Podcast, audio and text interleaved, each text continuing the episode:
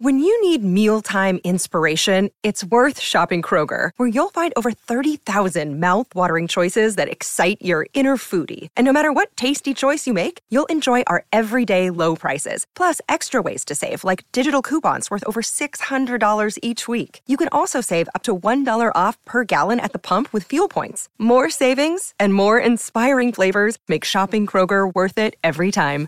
Kroger, fresh for everyone. Fuel restrictions apply.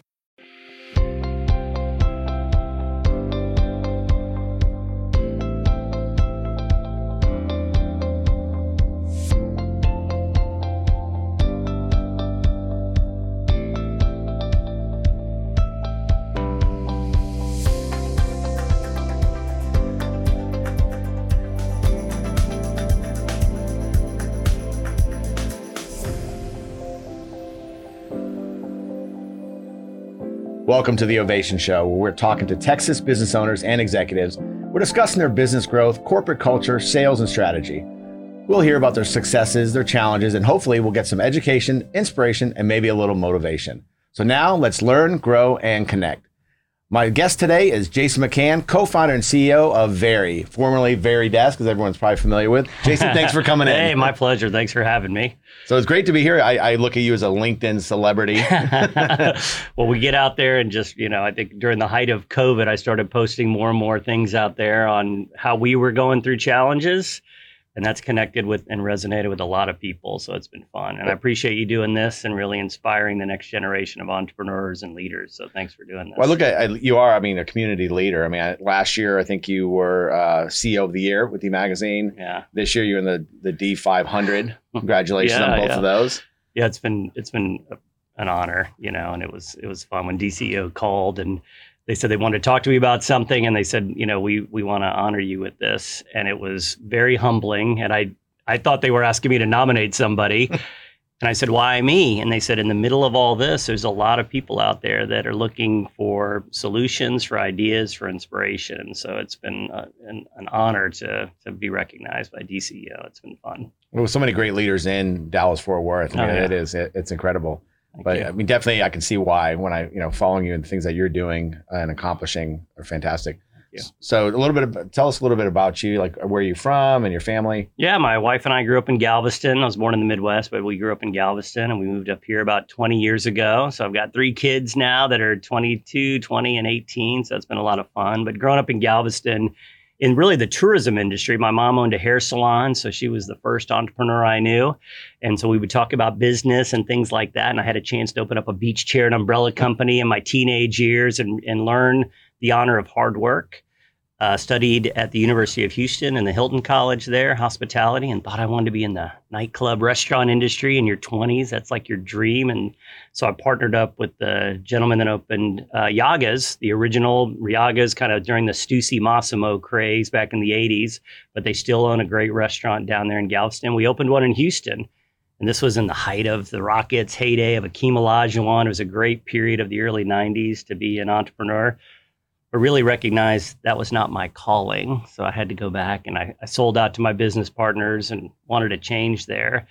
Studied, went and got my MBA at U of H and randomly ended up in the toy business during the POG craze. And so that was kind of back, it's kind of like, remember the, those. yeah, there was kind of a crazy period of time. And that was kind of the beginning of really trying to find my lane and product and taking care of companies and customers. What, what, was that, Gemmy? or? So yeah, so Dan and I actually met in 1999. So during the Pog craze, I ended up working for a toy company in Houston. Kind of went crazy out there. The Pog craze went up and down very quickly. Um, and so Dan actually met the the company in Houston that I was working with, and Dan and I had a connection. And Dan had founded this amazing company called Gemmy, and nobody had ever I'd never heard of Gemmy. Still, most people haven't heard of Gemmy, but people know the products. And so, uh, Gemmy was known for those Santas that hip swinged and danced, and these big bubble makers, and Seymour buns, and all these funny novelty items. But was really a Christmas and Halloween powerhouse. And so, Dan and I partnered up in 1999. This was the gold rush era of dot com business eras. And so we decided to sell uh, Christmas and Halloween online and called it iCelebrate.com and launched it just like every dot com business out there. So we had millions of dollars in sales, advertisements everywhere, but we weren't profitable. And so there was a something happened, right? The music stopped in 1999, 2000, and the funding dried up. And then I realized at that moment I'd built a great business with a great culture, but I hadn't built a business model that was profitable. And so it was a very dark period too. So to go bust at 30 years old with a six month old at home, sitting there going, oh my goodness, what am I going to do? And I felt like a failure. And it was a very tough period. Dan owned Gemmy, and that was his core business. He had founded in 1985. And he had the year of big mouth Billy Bass fish, the singing fish on the wall. That was his? That's Gemmy's. Yeah, that was Dan's. Oh, wow. And so they had created that. They also had a few inflatables. So we're talking big inflatable pumpkin, a Santa, a snowman, a Grinch, a monster. And Dan had a vision. Could you take all those giant gorillas that were on auto dealerships and sell $50 snowmen? And so I, you know, when you lose a lot of money with somebody, uh, you learn a lot about them. And so um, I Dan asked for some help on his business, and so I kind of said, "Hey, let me help you for a few years." and went in and really fell in love with Christmas and Halloween and, and, the company that Gemmy had built. And so Dan and I worked together, and he had a great team and culture, and I was blessed to be a part of it. And so Dan and I have worked together since 1999. So at Gemmy, I became president in 2009, and we became the largest supplier of all those inflatables that you see on people's yards for Halloween and Christmas. Also, all the LED lighting. So if you're at Lowe's, Home Depot, Walmart for Halloween or Christmas, all that is produced by Gemmy. It's designed right here in the Coppell area.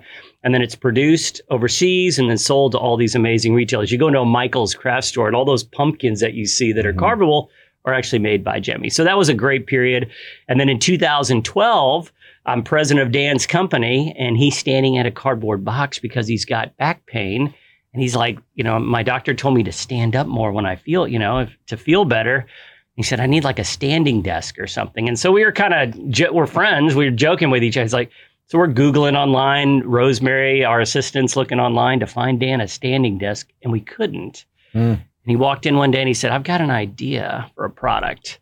And Dan's pretty good at product. And that yeah. was the birth of Varidesk. That's fantastic. I was wondering, yeah, where that came from and where the standing desk came from. So, how long did it take you guys to figure out and to build the prototype? Was yeah, that- so uh, it was it was when Dan started describing the Varidesk at that very moment, standing at his cardboard box with his laptop on it. I just hired an industrial designer, David, uh, to help Gemmy in the outdoor living space. We, you know, Gemmy does all the cool firefly lights and all these things in spring, summer uh, for counter seasonal revenue. So David joined us. The three of us sat there, and Dan started to describe: could it slide out of a box? Could I pull it up? What became the Varidesk? And David drew it. So we built the prototypes, and then we we're flying over to Asia to work on our Christmas and Halloween product. And the joke was Dan and I never really sat together on planes, and we never really traveled at the exact same time, not for like security reasons, but we just didn't. But we happen to be sitting next to each other. We're sharing a Wall Street Journal. We're passing it back and forth. You got a you know 24 hour travel day from door to door. And this Wall Street Journal, Dr. Levine from the Mayo Clinic says sitting is the new smoking. And we're like, a sign from God. Wow. There's something here. And so we're working on the Christmas and Halloween. We're like, do you have the standing desk? Do you have the prototypes done? And we we saw them there. We, we, had already built some in the U.S. And so that became we had our first one. So we brought them back and we liked them. So they're they're functioning. Dan are standing mm-hmm. up. Dan's starting to feel better. We're like, we got to show it to some people because the employees at Gemmy loved it. But that doesn't matter. You got to really take your product or idea and hit the battlefield of commerce. And so we're like, who in town here in Dallas has like a lot of people that are maybe in like a call center? And somebody knew somebody at Verizon. So uh, Pedro Carrera was the president of Verizon's call center. Said, "Hey, we'll we'll take a look. You know, we we know somebody." So we walked in cold. You know, we had a meeting with the president of Verizon, and I'm laying there the night before, and I'm sitting there going, "What are we gonna say?" Like suddenly, I'm like nervous. Like, "Oh my god, I'm meeting the president of Verizon's call center division. What are we gonna say?" And as I'm laying there prepping for it, I say, "We're gonna create a happier, healthier, more productive workspace." That's what we're going with. And so we walked in, we got our Wall Street Journal, sitting is the new smoking. We got our prototypes of, of the Varidesk. We slide it out, we stand it up, and he goes, I have no idea what the hell you're talking about with sitting is the new smoking. But let me get my head of HR to come in and my ergonomist. And I'm like, I don't even know what an ergonomist is. And David's like, oh, the carpal tunnel, the person that helps you sit correctly. I'm like, oh, okay, great. They come in, and we were at that moment in growth mindset. Like we're sitting there going, listening and learning. And I think that's a very important thing. So when you take your product or idea out there, you want to listen for feedback. you always think your baby's beautiful, but the reality is the commerce and customers will tell you what it's really like, and you've got to be responsive and receptive to that information. So he, they gave us feedback, tweaks to the product, and they said the number one people reason people miss work is for back pain. I was mm-hmm. assuming it was something else, and so suddenly we were on. Sitting is the new smoking. The head of HR validated that. We went to the container store and showed them the product, and they already make product. We walked in and they had standing desks. So I'm sitting there going oh my goodness, because when they had bought Elfa, they were making their own furniture. They said the fact that you have adjustable height and it can work in a traditional office, we want to buy some. How much are they? And we were off and running. The catalyst happened when when we were sitting there on an airplane and we were trapped on a tarmac. This is 2013. And we're sitting there and we were selling a few online, trying to figure out this business and we're sitting there. This is kind of pre Wi-Fi on airplanes, so we're flipping through a SkyMall magazine over and over and over again. You've read American Way. We're like, oh my god, is there anything else to do? And we're just trapped here. And we're like, wouldn't it be funny if we did an ad in SkyMall right now with somebody standing up at a Varidesk and so we said, let's do an ad in SkyMall. So we called SkyMall. We do an ad, and we become the number one selling item in SkyMall's history. I remember it in SkyMall. I remember yeah. seeing it in Sky SkyMall. I do. Um, is that and then how far after that was uh, you were on? Uh, it was on Regis and uh, Ryan. Yeah, was, yeah, or, no, uh, Ryan Re- and Kelly. Yeah, Ryan, Ryan and Kelly. Yeah, a few that years was hilarious ago. when you oh my posted God. that yesterday. Yeah, it was so funny. Our team sort of dug up from the archives. I think that was four or five years ago, and they were reenacting the commercial yep. that got us started but it was fun to you know you by listening to your customers you know it got us into anti-fatigue mats it got us into monitor arms all mm-hmm. these other things and i didn't know anything about office furniture but i'm a ceo i'm an entrepreneur. I know about culture and people. And ultimately that's what we were doing was creating the energy of the space through better and better products. And so it allowed us to listen to those customers. But you're right. Yeah when when they when they post those ads, it resonates. That means the brand's doing something very special. I think you hit on something too about the wellness side of stuff because you know we're in the employee benefits mm-hmm. business, mm-hmm. but we deal with a lot of MSK or musculoskeletal issues and the claims de- dealing with it, and it is a lot of back issues. Mm-hmm. And again, this is a solution. Michael Gordon talks about yeah. well care versus sick care. Mm-hmm. So this is a solution to getting away instead of treating back back issues. Let's yeah. prevent them. Yeah and you're you're part of that solution. So yeah, did you know you were in the health space? Well, we yeah we didn't at first, yeah, but I think you're right. You know, we always talk about healthy organizations, and that's that's a blend of the authentic conversations that you can have, the mental well-being, the physical well-being, touching on all that, the inspirational components, the impact pieces. So you're touching on a lot of those things for people because that's what life is about. It's these human connections. Health and wellness is all a part of it. And so I didn't realize we were in that business but by creating happier, healthier, more productive workspaces, that sort of initial thing that we were trying to do, we recognized it was much bigger. What I didn't realize is we were talking about the transformation of cultures through workspace design. When we walked into our, when we when we moved out of it, we spun off the company from Gem and we became a real standalone business we said we, we don't want to put up sheetrock. We want walls that move. We want a space that ebbs and flows. We created collision points, a single coffee bar, so everybody in the company would bump into somebody they may or may not have a, a, an interaction with all the time. That creates a healthy organization. And by also, we did centralized trash and recycling instead of have everybody having a little basket under their desk. So people were up moving. Mm movement is such a key thing of it. These runners learned early on. If I run in the morning, you and I are both runners, joggers. Joggers, yeah. yeah. Trotters, I'm a jogger now. but they learned early on if I run in the morning and I sit all day, I negate all that work. Yeah. Throughout the day, I need this pulse. So the electric standing desk, all those things, um, height adjust. You know, you can have standing meetings, sitting meetings. You know, you want all those spaces all becomes a part of a healthy culture and healthier people, which is really the impact we want to make on the world. I Like too, you talk about the workflow and getting people moving. But it's interesting. You said before, you know, office furniture, but you're not in the office furniture business. That's just what you sell. Yeah. It's it's the it's what's building this this and I think you guys call it workspace innovation. Yeah. And I think that's fantastic. I mean, you created this company around creating those healthy, happier workspaces. Um, and I really that resonates and it's in everything you do and every advertisement. I never see you say we sell office furniture. Right. But we sell a lot of it, which is nice. Ultimately, we have to. We have. We're a business, right? And but what we learned um, as as clients started to walk in, so they would tour our, our original space in Coppell, and they'd take a tour. Hey, I want to come see it. They would walk in and they're looking around, and we have music playing in the lobby, music in the parking lot when you're walking up, music in the restrooms the coffee bar, all the energy is what they're feeling. And that's the culture, and people create that energy. And the products are around it, and they create the bones of the foundation of the space. And then the products we think about should move and ebb and flow and be just like a business. Because we always say businesses never do this. That's not the reality. We would love for businesses in the world. It's this. It's up and down and grind and fight, just like life. And so we want to create spaces like that, but that's the, that's what we're in. So now we offer design services. So clients come mm-hmm. in and a and a leadership team will say, "Hey, we're trying to figure this out," and we say, "Well, what's it going to look like in a few years?" And like, we don't know. Like, we're trying to future proof it, and so we think about, okay, well, let's set the space like this and design it, and then in the future, it could look like this. Like it literally can change. And it's a new way of thinking about it. And we're trying to learn. So we've got tens of thousands of corporate clients. I think our products are in 98% of the Fortune 500, which wow. is a, a blessing. Um, and so that's been our, our journey of learning with these great companies that are trying to transform and innovate their cultures, recruit and retain talent. A lot of that's changed here in the last, been challenging in the last few years. But all those things are the services. And then we come in and we install it which has been nice. Then we learn, and you call us like, "Hey, I need to change some stuff." We come, we change it over mm. time, and as your business grows and changes, we do it. And then obviously with COVID, we got a lot of people working at home, and so we've you know kind of really now we're offering those solutions as well. Well, yeah, I mean, obviously we, what you're doing works. I think on your on even on LinkedIn or it says you know you're in 120 countries now. Mm-hmm. And over, I'm assuming the number's bigger now, 4 million. You're helping 4 million employees and people work yeah. healthier. Yeah, you know, you start on that journey of of one, and suddenly the one becomes two or three, right? Those early adopters, and it was almost like the the Trojan horse effect happened. So the one Varidesk shows up in an office, and somebody starts standing, and then two or three people, and this is ten years ago, are like, "Oh, what are you doing? That's so odd."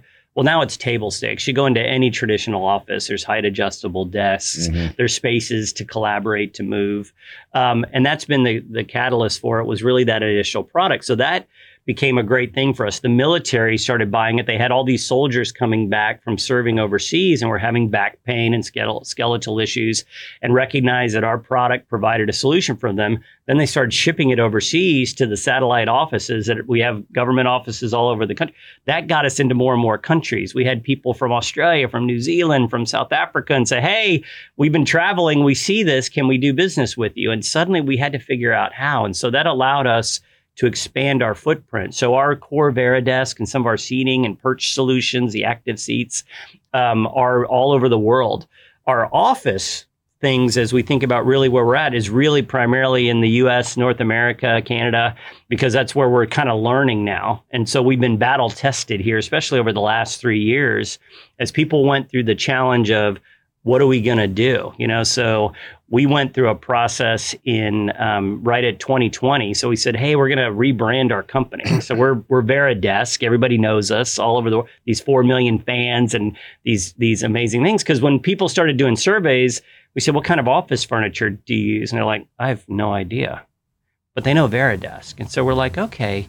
And at that moment, I realized, do I have an opportunity to build a brand that can live beyond my lifetime? Right, I'm 53 today, um, not today, but these days. um, and so we we went. Th- so we worked with a company called Landor, and they helped take Federal Express to FedEx. And when they did a bunch of research out there, they said all your Varidesk fans that recognize you have all these other solutions now. You're much bigger than that product you should be Vari. That makes total sense. And for clients that hadn't done business with us that we wanted to do business with, they said, oh my God, Vari means flexibility, change. Like mm-hmm. it's a much bigger word. And we said, okay, we're on to something. We have a shot here. Like, could I build a great Starbucks, a Walmart, you know, a Nike? Like, do I have a shot at it? let's go for it. So we went for it. And so we rebranded. We spent 18 months going through this millions of dollars just because you got to tweak a lot of yeah. stuff. You got to, I've got 350 employees. I got, you know, stuff happening. And so we went through this process. We also opened up showrooms across the country, kind of in the smile here. I'm doing my hand gesture of the smile of the US. So we're in Raleigh and North Carolina and Florida and Austin and San Antonio. And we started opening up showrooms also in the DC area in Baltimore and now in San Diego and Phoenix, Denver. And so we opened up these showrooms hired salespeople. Uh, turned on our, our, ads back on, you know that that uh, that Kelly and them were talking about. Um, Kelly and Ryan were razzing us about um, on TV, and so we turned it back on and went for it in a big way. And so we were out of the gate hot. We can deliver an office. Mm-hmm. We're in stock. We do the space planning, and then COVID hit, and like the world stopped. And we all remember that March time period when everybody's like, okay, what's going to happen here? And we started to navigate it. And as my teams went home, what I realized, I reached out to our teams in Asia that were about 12 weeks ahead of us on the COVID curve. What are y'all doing? Distance based design, masks, you know, everybody's got hand sanitizer, the stuff that we've all been through. But we literally transformed our space because our walls move, our power drops from mm. the ceiling. Like we redid our headquarters and we started sharing it with the world and said, hey, this is how you can safely redo your space. And then suddenly we transformed over a thousand offices across the country as all CEOs were trying to figure out what do we do. And then for people that said, hey, working from home, they were calling in with back issues. Hey, I'm sitting on a futon, a sofa, I'm at a crunched into a laptop. I'm sure y'all are getting crazy claim. You know, that that whole industry got issues and they said, "Hey, what are we doing? You need the same solution and ergonomic solutions at your home. You know, you've got to have a full setup. If you're going to dual monitors, just like your data security, all those things. If we're going to have remote workers, they need to have the same tools in the office. And so, literally, we ship tens of thousands of desks to corporate clients, all their employees, all over the country, because you and I can build anything we make in five minutes. Mm-hmm. So, which is crazy, but we that's that's how we did it. And so that's how that allowed us to survive, battle test our culture and our values, and ultimately thrive and, and continue to emerge out of this. That's awesome story. And that, you know, one of the things you talk about Gemmy, you know, you you focused on people and culture, but you didn't focus on growth. And obviously you got the growth formula down, apparently. I mean, yeah. um, so one thing I've noticed too, though, you still have that team culture and that people culture. And that's kind of what I want to focus on next because that is a big piece of when on LinkedIn and when you're talking online, it's all about your people. It's about the teams you're building uh, across the country and other countries. Um, talk a little bit about the cultures that you create and what you what you were looking for as you build Vari. Yeah, I think you know as an entrepreneur, when it's you and it, you're starting a business, you are the culture, and as you recruit those initial early adopters, early employees that are going to be with you. They're your that's your culture, but it's built on your personal DNA, your drive, you're building a balanced team. You know everybody's name. You can tell whether or not he or she is going to work out with you and, and really complement what you're doing. What happened to me was we started growing like crazy. We got, we were the fastest growing company in DFW or win all these great things from SMU, all these great awards. And suddenly I've got 120 employees. Well, I don't quite know everybody's name. I'm not getting to interview every single person that we're hiring we're kind of coming off the rails here. And I know that unmanaged growth, I said if I was 25 years old, I would have crashed this thing into the ground. I would have just gone off the rails. So I had to do something. So I said, Does anybody know a real chief people officer out there? I'd like to meet one. I've read all these great books. One of the core things that had come up was define your values. And I was like, Well, we, we know what they are. Like, write them down. Like, what? Well, what happened was my marketing team's in there sort of writing them down, you know, uh, you know integrity and just random words. We're like, okay, this this doesn't feel right. So I worked with a, a woman, Corrine, and she had helped us build out Vari University, our leadership training. Uh, we did book clubs, and we were doing this early on to really help my young leaders have one-on-one conversations and mentoring. She said, "Let me help you with the values piece," and I said, "How? What are you going to do?" She's like, let me give me a list of names. So I gave her 17 people. Some I had known for a couple weeks. Some I'd known, you know, for 10 plus years that had worked with me at Gemmy. And I, she interviewed them. And six core values came to the top. And she talked about things like create lifelong fans. Well, that's a that's a term we use because we recognize that we don't have customers, we have fans, and they love the brand that we're building. Be authentic. That's a value I've been living since day one. And all these values, these words started to come to the top. And so I got this email from her and she said, I've got your values. I want to talk to you about it. Here's, here's the words and the messaging that came up after interviewing 17 people and Dan and me in the company. And I'm like reading these. And they said, okay, we've, and then I at the same time had been reaching out to my network to introduce me to a real chief people officer. And they said, oh, your guest is at the front, Jeff Lamb. And Jeff Lamb was the former chief people officer at Southwest Airlines. He had left Southwest Airlines and was about to be president of another company. He was on some boards. He was kind enough to come on a tour. So meet him at the front, just like you met me today.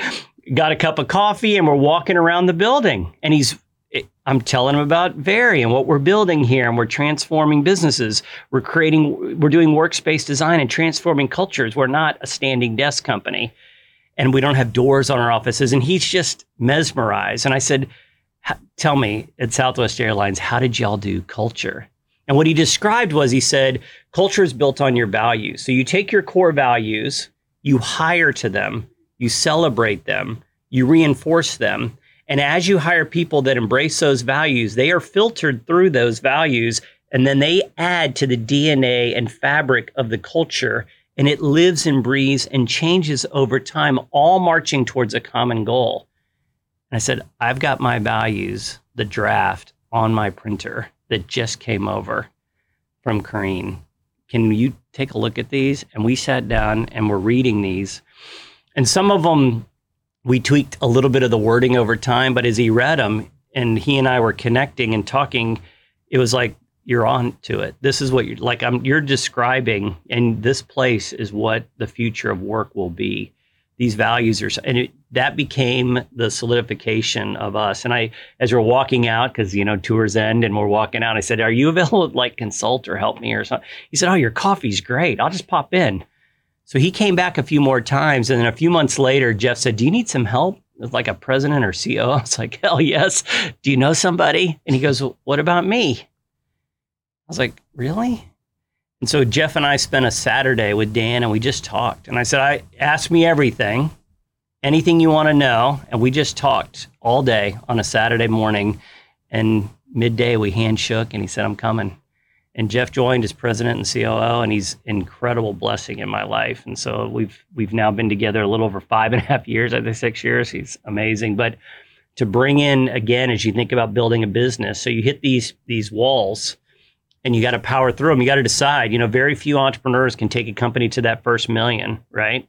To 10 million, to hundreds of millions of dollars in sales. It's hard. It's hard work. Can you build a foundational company that can can you be a Sam Walton, a Howard Schultz? Like can you do it? You know, Phil Knight. I mean, it's hard. Um, and each level, you've got to have different skill sets and you've got to work on different things as you build your business. And I'm constantly working on my own muscle, right? My own things. I'm naturally very introverted. It may not feel like it on LinkedIn. I put it out there now, but I didn't pre-COVID. You know, I'm, I don't I'm not on Facebook. I don't want my personal stuff out there, but I recognize it helps people, and I recognize when you talk about it, it's and you're authentic, which is a core value, and you start to say, hey, that's important. Um, and so those are the things that I recognize help other people. I go back to a flashback I had and I was talking about this last night um, at, with a friend of mine, and I was at the University of Houston. And one night there was a flyer, and it said Mattress Mack from Gallery Furniture down in Houston for our, for our Houstonians. Um, it said, he's coming to speak tonight. And I walked, you know, I'm like, oh my God. And I walk into the auditorium and Mattress Mack's up there and a gallery furniture t shirt. and I'm in college. I'm like, oh my God. And really will save you money back in the day.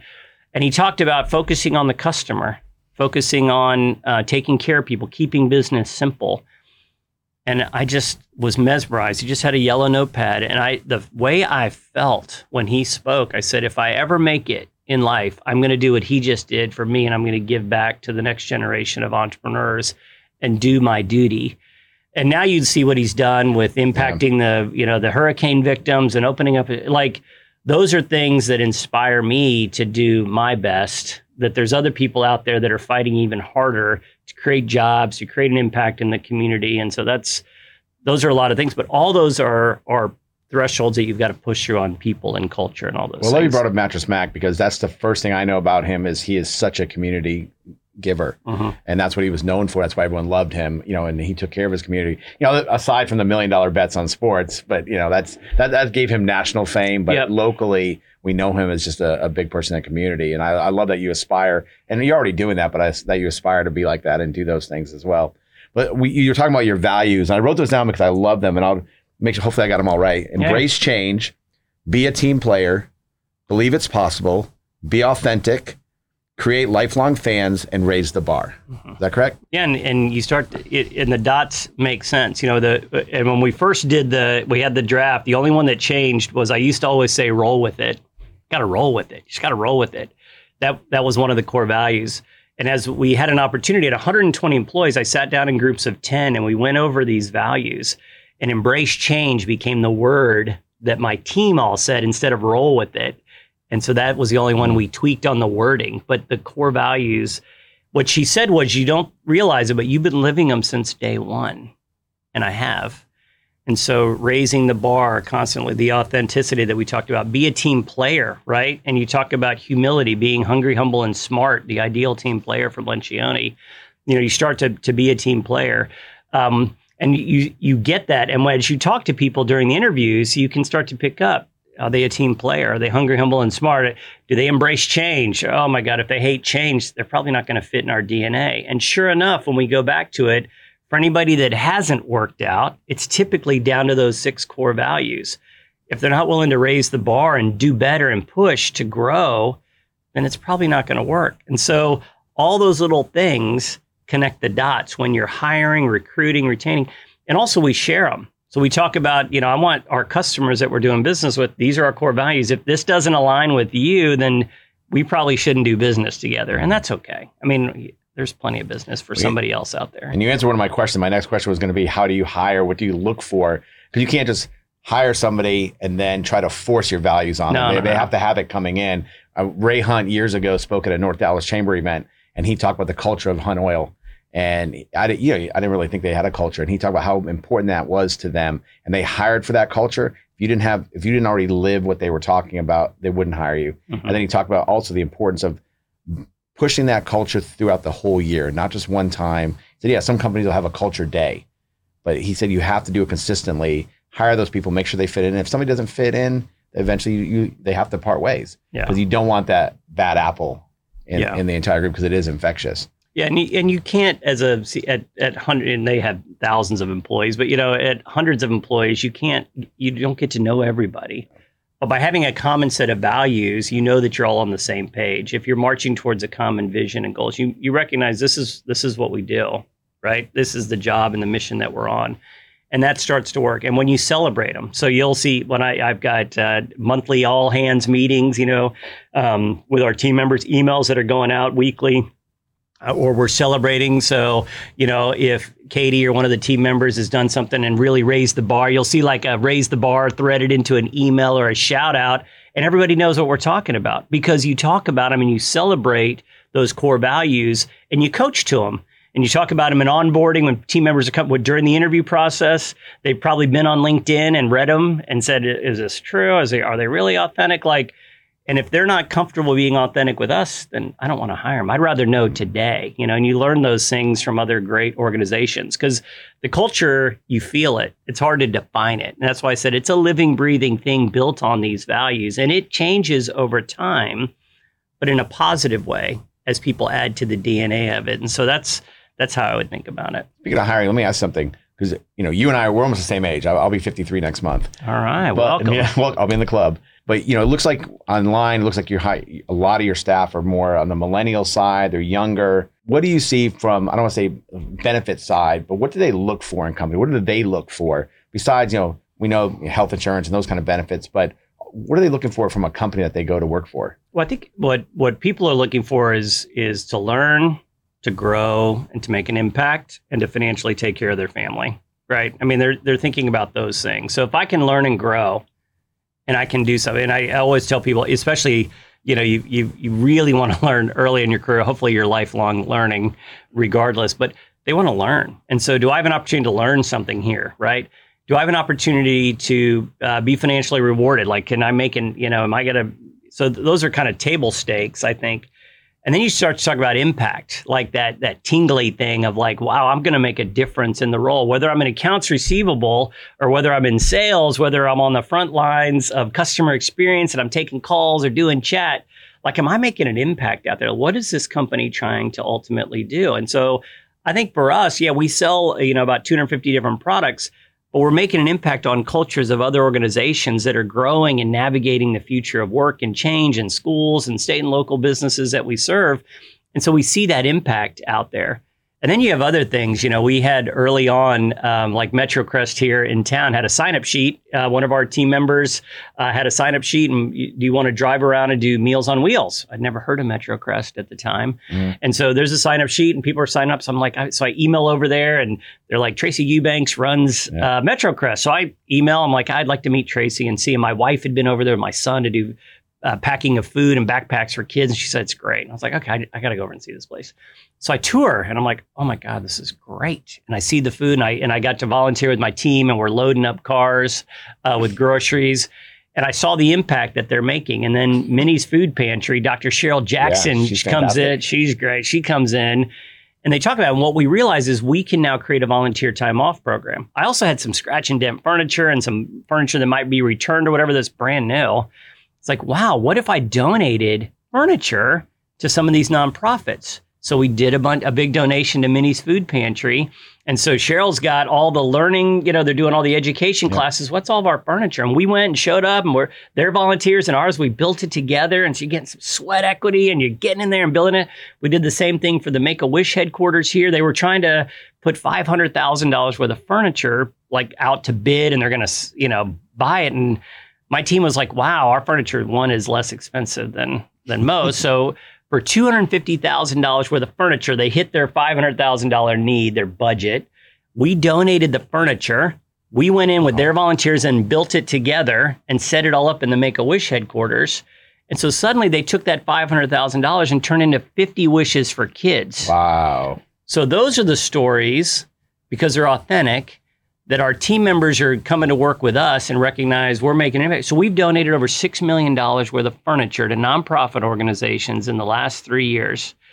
And that impact, because you think about it, is they're not spending probably 12 million or whatever from somebody else on furniture and they take all those dollars. Now they have a cool space. They're recruiting volunteers or employees for these nonprofits. They go out. And so we're doing a huge one with MetroCrest when they're building their new campus. And we'll go in. It's a ribbon cutting ceremony. It's all, and it's a win, right? It's a win for our brand, obviously, um, but it's a win for the impact because now you know their people, their volunteers, their employees are in a cool space. We've made an impact. My team's a part of it, but that's all part of the culture and of what you're doing. So those are the things I think when people are looking for organizations they want to be a part of. Can I learn? Can I grow? Do I make an impact? Do I want to work with these people? Do I believe in their values? Do I live their values? Um, and those are the things I'm thinking about. The other thing I talk to, to young leaders about and, and students that I talk to is there's two roles out there. You can you can have a transactional role or you can sort of have a relationship business as you think about your career. And so there's always a transaction to something. Like you're you're doing something, you're selling something. Everybody's in business. We're all in we're all in sales. Um, but the relationships that you build from your team members with your clients, with companies you serve, those are, that's what's about. If you sit at home all day and, and you're just transacting, I'm beating on the table here, but if you're just transacting all day, um, you're probably going to be replaced by a ChatGPT or some new whatever they're coming out with um, from a technology standpoint. And there's no value to what that is. And so finding ways for people to build human connections, whether it's through universities and schools, the way that they've always tried to do it, to for businesses, for us, for these cool Venture X's, all these businesses that are creating spaces for great entrepreneurs to get together, for people to work together, for other organizations to be together. I think that's a very important thing that we've got to continue to build because as humans, this connection is part of being healthy. This is so much a part of society and things that we need to to create ways to do that. And so I think that's part of what we're on right now is to lead by example, empower through all this crazy isolation that's happening, and find ways to bring people back together.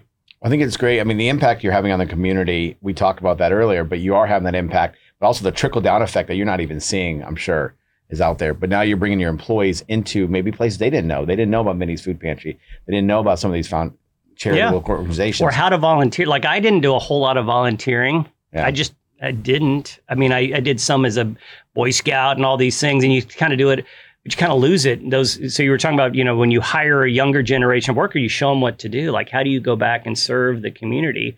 Um, and so I think those are ways you just lead by example, and then you share it, right? Obviously, we we happen to put it out there on LinkedIn, but by sharing those stories, other leaders and CEOs go, "Oh, we can do that too. Why not?"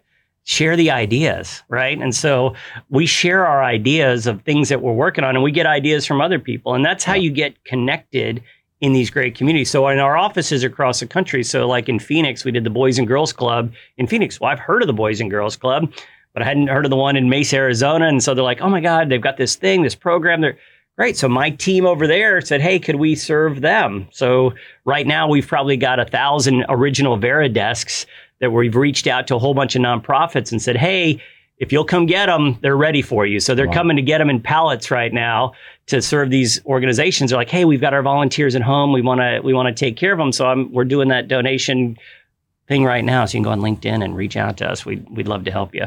I love it. We made a good comment. Uh, that it kind of gets viral too. I mean, we did so like uh, we talked we talked feed my starving children. Yeah, that's how you took your step. Yeah, we love that. My love kids love them. it. It's a great place to go.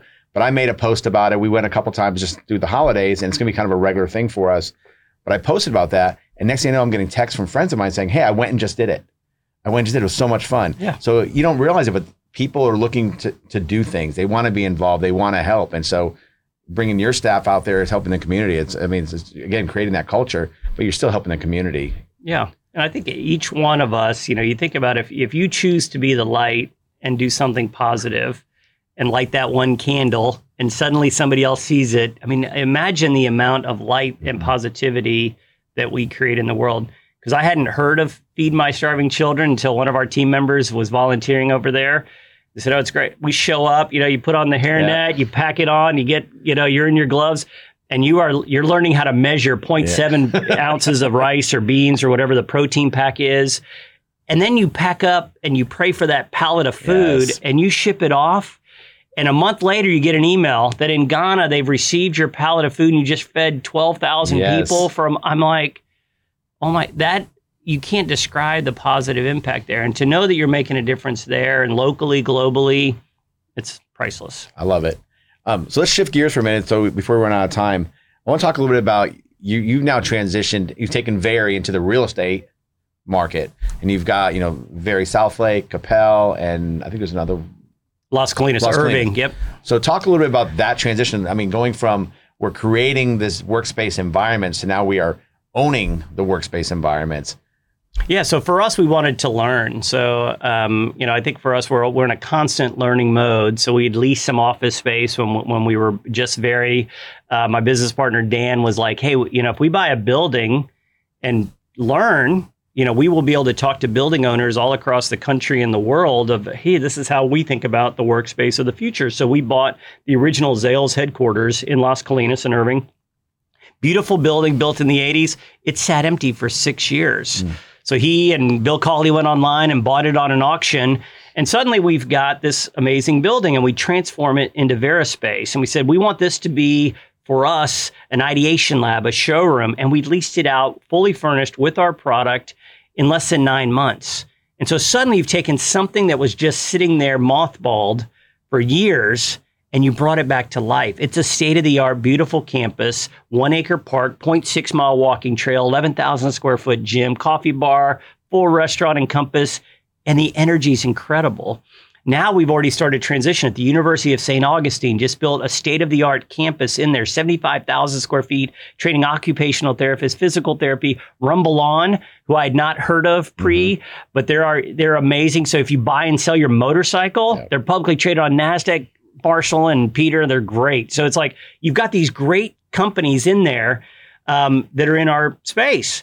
We bought the building in Southlake. It sat empty for 11 years. It's one of the original buildings in Solana of the IBM campus. It sat empty for 11 years. So we walk in and we transform it into VariSpace.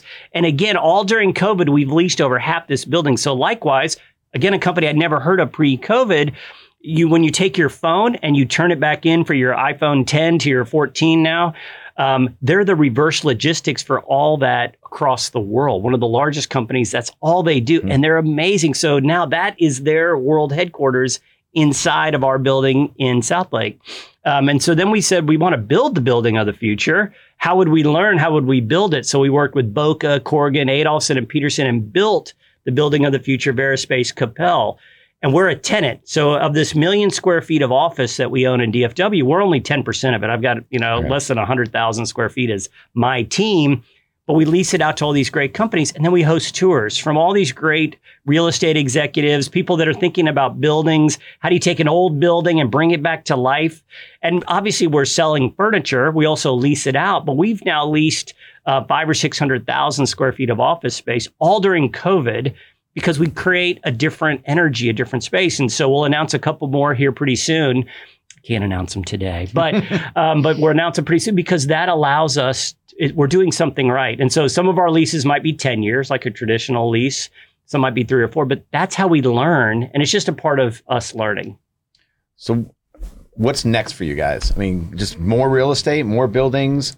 Well, I think for us right now, we're focused. Things you can tell us. yeah, you know, we're focused on really helping other companies transform their cultures through workspace design. Like literally, how do we create spaces that elevate people? And so I think that is my thing right now. And so we've now got team members in about 18 cities across the country in showrooms everywhere from Southern Cal to you know all throughout Texas, and we're literally hosting tours in person and virtual as clients are thinking about it. And so we're doing all the products for like Venture X's and all these great co-working companies that are all energized and coming back and small medium businesses that are trying to figure out the future of work. So for us we're continuing to create more and more products. With VariSpace we've got three amazing buildings. We host tours all the time and we'll work with other developers at some point where it makes sense. I think right now the world's kind of trying to figure out what is going on out there right? Are we in a recession? Are we not? But the, what i'm seeing is that we're just trying to find ways for people to get back together work and make an impact. And so I think a lot of companies are navigating what is the future of work. Are we does are we going to sit at home all day and stare at our screens, or are we going to find ways? And I think for us, challenging ourselves, just like universities, is how do we get people back together? And so when you when you are together, you start to meet people that maybe speak another language than you, that know something different than you, that have a different background, make more money than you. Like you get to learn a lot as you build these relationships when you go to an office. And so universities, you also do that. You get out of your neighborhood, you know, and you get to meet people and, and really bringing the world together. And so I think if we can create spaces that do that and work with great growing companies that are trying to figure that out across the country, um, or people that are working from home, like that will allow us to grow. And could our brand be one of the big ones out there someday. And that's what I hope to do is build a great company. And we've got 350 employees and we're still hiring and we're trying to navigate it like everybody. I've got to wake up every morning and earn it. You know, it's not yeah. free. And so we're we're fighting the good fight. That's Hopefully awesome. we'll win. So let's say one more thing and then we'll get ready to close out. Talk about painting. Oh, because yeah. that is such a. First, you're really good. Oh, thank you. Thank and you. I, I thought it was interesting too. You know, we all have coaches for business, and you have a painting coach. Yeah, yeah. My uh, yeah, I'm working on a, a painting for Make a Wish uh, with John B, and she's um, a Make a Wish kid. So she's she's a, a, survivor, and she was a Make a Wish kid at four years old, and I think she just turned 24 last week. And so yeah, we Make a Wish reached out. They had heard I was doing some painting, and they're like, "Hey, we want to do a collab. Would you be interested?" I was like, "Oh my god, yeah, yeah, I'd love to do one."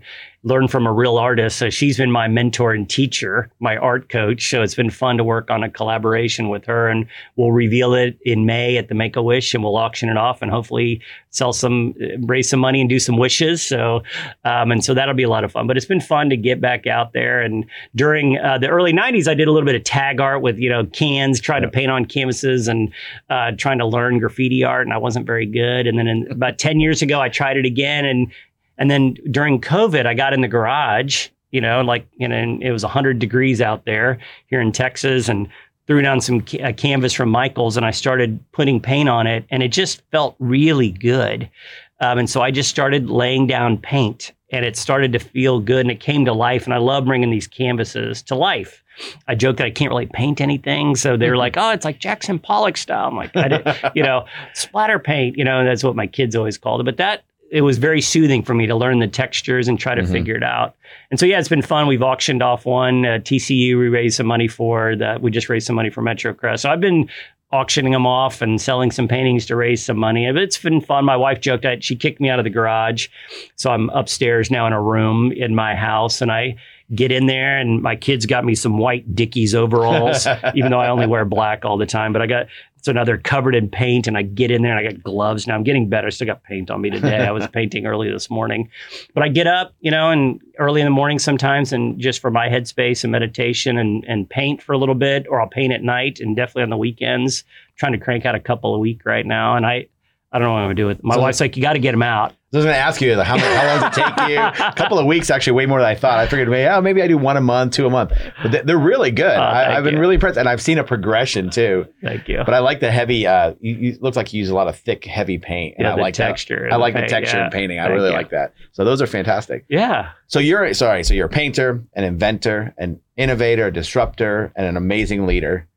For other CEOs, other entrepreneurs out there, you got a couple last words of advice or things Well, you've learned. I would say hopefully I'm a good dad and a good Yes. husband um, is probably the most important thing I think about um, is you know serving my family and and and leading in there. I think you know for for entrepreneurs, what I always talk about um, is if you can find and identify pain points that you see in the market out there and you have these passions and they happen to collide right where those pain points are, there's a tremendous opportunity to build an amazing business. And so when you think about that, we all see pain points out there and why is this? And it's so frustrating. And if you're an entrepreneur and you want to solve that particular challenge and turn that into monetize that pain and turn that into a business, that can be a fantastic business. You know, I happen to also think it's okay to be an entrepreneur. You know, to, when I worked inside of Dan's company, Dan's a Dan's a, an amazing entrepreneur, but to take a step back and and serve another entrepreneur and and help them grow his or her business and be a part of it. I love to have people around me that are entrepreneurial thinking. They treat the money like it's theirs, so we're not going crazy. We have to everybody. We wake up at zero. We know we got to sell. We know we got to keep our costs down. We got to work hard. We got to serve our customers. Those are basic tenets of just being successful in life. Um, trying to find that balance, you know, I don't think I did early on. I think that's why I crashed out in the in the restaurant nightclub industry because I just even the dot com, I just worked seven days a week. And so I just thought that was all you did, and I never took a moment to recharge. Um, and so that's that for me is is always a challenge, just finding that balance and integrating it all in. But I think those are things that we all struggle to do, and so finding those points of balance is hard.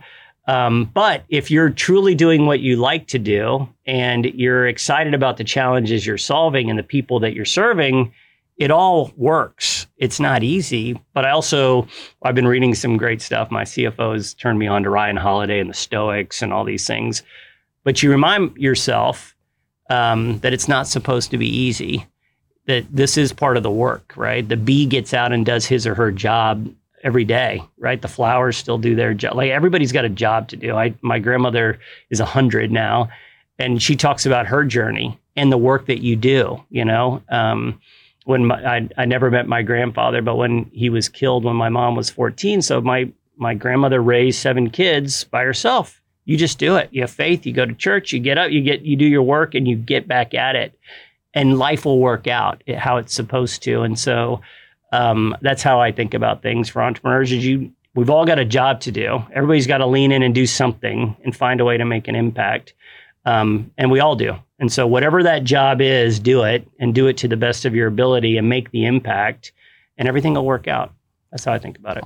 Awesome. Thanks so much for coming on. This is an honor to have you here. Oh, my pleasure. So very exciting. So everyone, thanks again. Uh, real excited to have Jason McCann here, and uh, thanks for tuning in. And here's a few words from our supporters and sponsors. Thank you to our sponsors and supporters. 33 Inc., helping your brand grow with custom screen printing, embroidery, and merchandising solutions. Smart Business Concepts, providing financial services to drive profitability, scalability, and flexibility of your company. And Texas CEO Magazine, informing and educating business leaders across Texas since 2010. As business leaders, we all know that healthcare is expensive. In fact, it's one of the top five expenses in most companies. The decisions you make or don't make in your healthcare plan can have financial repercussions down the road.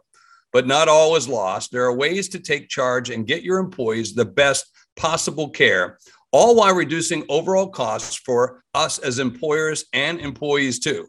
Get your copy of Life and Death Decisions in the C Suite, where Dan Labroad and his colleagues pull back the curtain and address how the private healthcare system and health insurance industry have plagued businesses for decades. What you'll discover will empower you to take back control over your health insurance costs that could mean massive savings for your company while giving your employees better quality health care. Get your free copy now at the link below or using the QR code provided.